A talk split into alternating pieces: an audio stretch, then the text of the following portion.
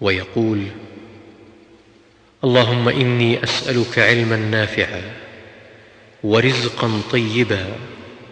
وعملا متقبلا اذا اصبح